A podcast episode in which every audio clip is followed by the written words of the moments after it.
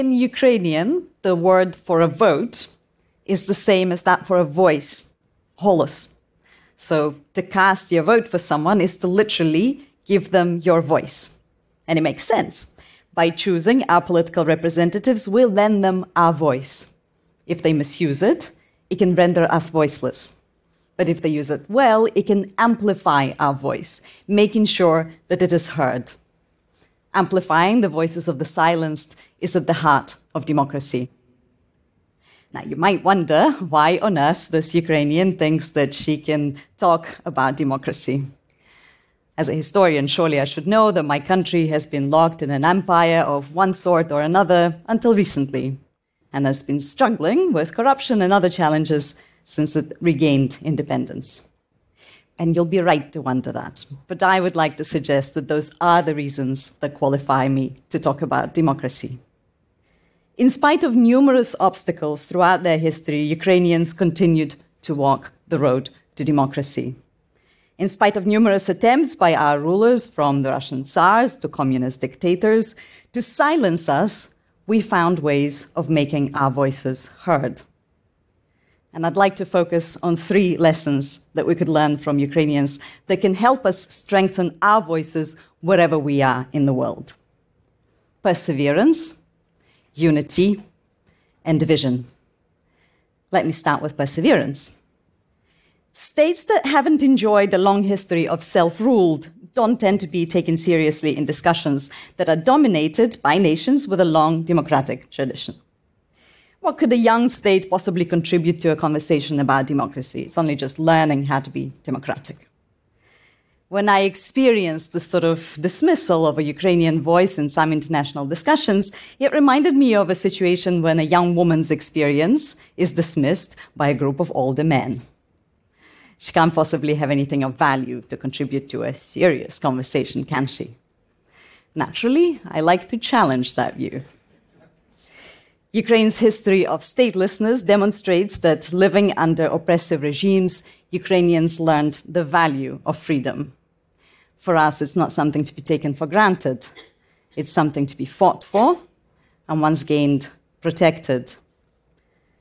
Another legacy of statelessness is the fact that we don't have a tradition of revering rulers. In fact, we're pretty suspicious of political leaders.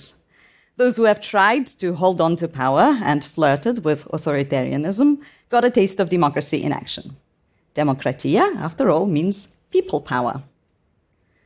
Ukrainians take to the streets at least once a decade to protect their freedom. Many of you might remember the last major protests that took place in Ukraine in twenty thirteen twenty fourteen. They came to be known as the Revolution of Dignity. Peaceful protesters came out to the squares all over Ukraine to demonstrate against corruption and abuse of power by the president of the time.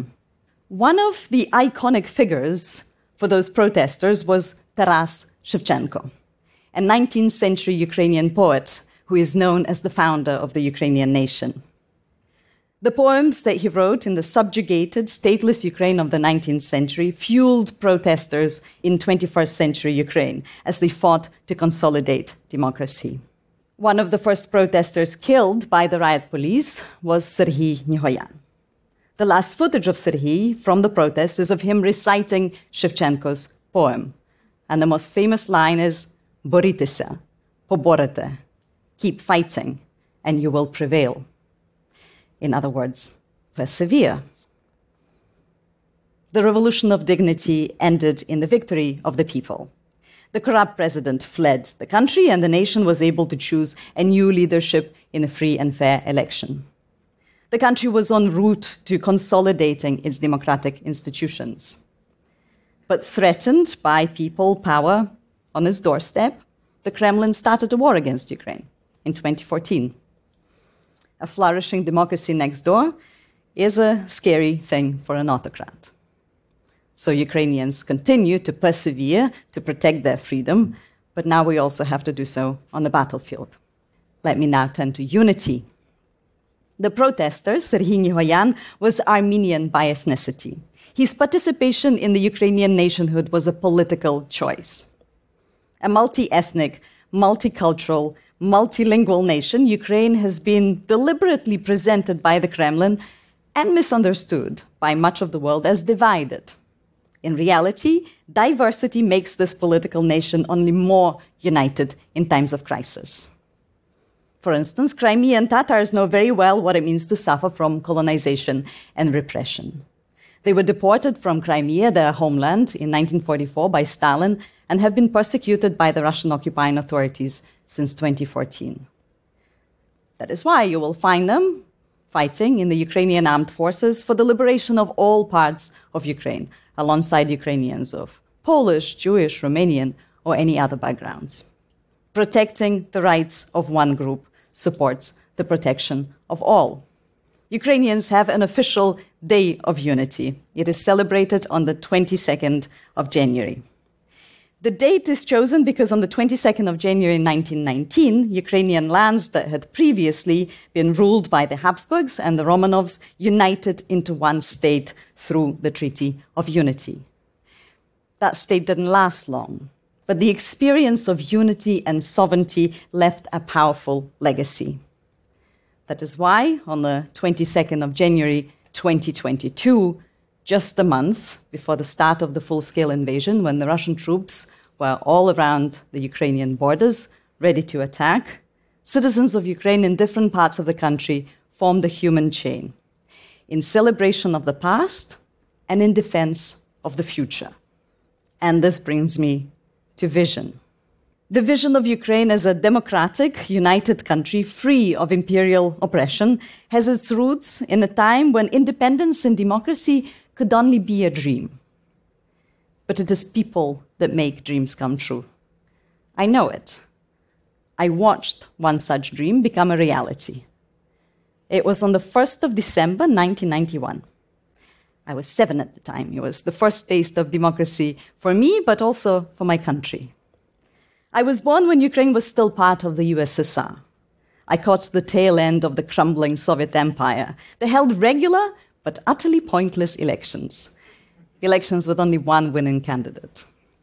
I witnessed the implementation of a social contract that said, we'll pretend to give you a vote and you'll pretend to elect us. On the first of December nineteen ninety-one, everything was different. No more pretending. This was for real. The nation was being asked to determine its future in a referendum. There was only one question to answer. Do you support the Act of Declaration of Independence of Ukraine? The turnout was eighty-four percent. Almost thirty million people, over ninety percent of those who voted, said yes. The U S S R was dissolved a week later.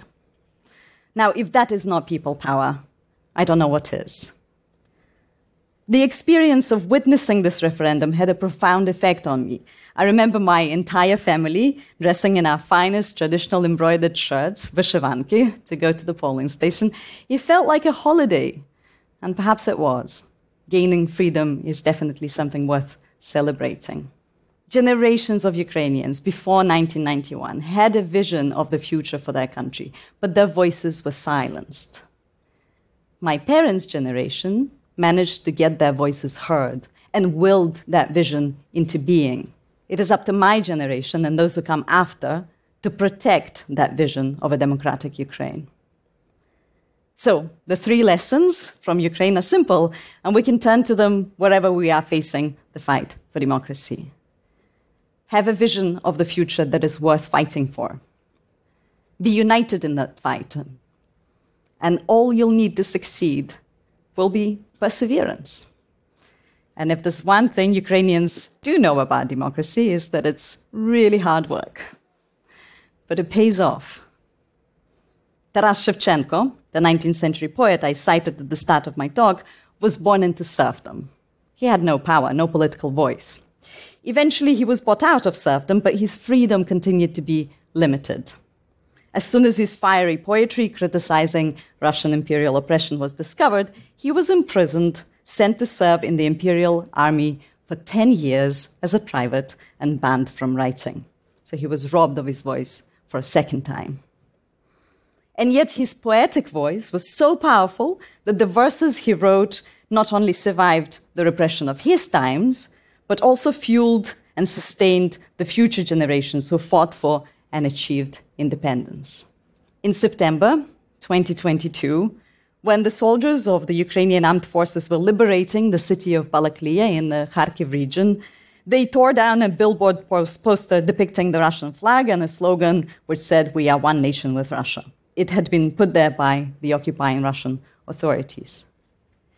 Underneath that poster was another, predating the occupation. It was a portrait of Taras Shevchenko and the famous lines from his poem. Borites'ia, poborete. Keep fighting, and you will prevail. Thank you.